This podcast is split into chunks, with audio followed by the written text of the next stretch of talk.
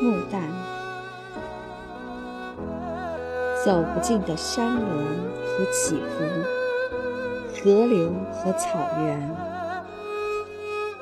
数不尽的秘密的村庄、鸡鸣和狗吠，接连在原始荒凉的亚洲的土地上，在野草的茫茫中呼啸着干燥的风。在低压的暗云下，唱着单调的东流的水。在忧郁的森林里，有无数埋藏的年代。他们静静地和我拥抱。说不尽的故事是说不尽的灾难。沉默的是爱情，是在天空飞翔的鹰群。是干枯的眼睛，期待着泉涌的热泪。当不移的灰色的行列在遥远的天际爬行，我有太多的话说，太悠久的感情。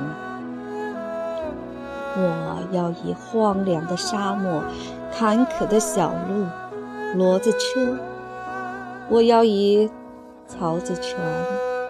漫山的野花，阴雨的天气，我要以一切拥抱你，你，我到处看见的人民啊，在耻辱里生活的人民，佝偻的人民，我要以带血的手和你们一一拥抱，因为一个民族已经起来。一个农妇，她粗糙的身躯移动在田野中。她是一个女人的孩子，许多孩子的父亲。多少朝代在她的身边升起又降落了，而把希望和失望压在她身上。而她永远无言地跟在篱后旋转。翻起同样的泥土，溶解过他祖先的，是同样的受难的形象凝固在路旁。在大路上，多少次愉快的歌声流过去了，多少次跟来的是临到他的忧患。在大路上，人们演说、叫嚣、欢快，然而他没有。他只放下了古代的锄头，再一次相信名词，融进了大众的爱，坚定的，他看着自己融进死亡里，而这样的路是无限的悠长的，而他是不能够流泪的，他没有流泪，因为一个民族已经起来。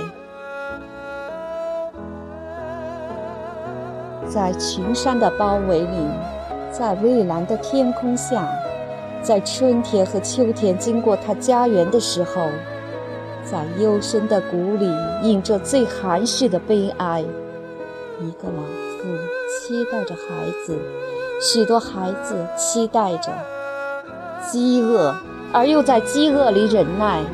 在路旁仍是那聚集着黑暗的茅屋，一样的。是不可知的恐惧，一样的是，大自然中那侵蚀着生活的泥土，而他走去了，从不回头诅咒。为了他，我要拥抱每一个人；为了他，我失去了拥抱的安慰。因为他，我们是不能给予幸福的。痛哭吧！让我们在他的身上痛哭吧，因为一个民族已经起来。一样的是这悠久的年代的风，一样的是从这青皮的屋檐下散开的无尽的呻吟和寒冷。它歌唱在一片枯槁的树顶上，它吹过了荒芜的沼泽、芦苇。和虫鸣一样的是这飞过的乌鸦的声音。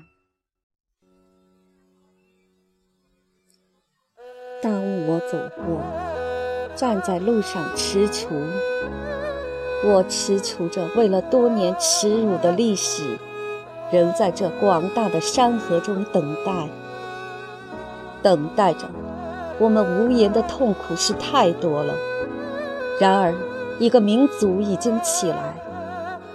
然而，一个民族已经起来。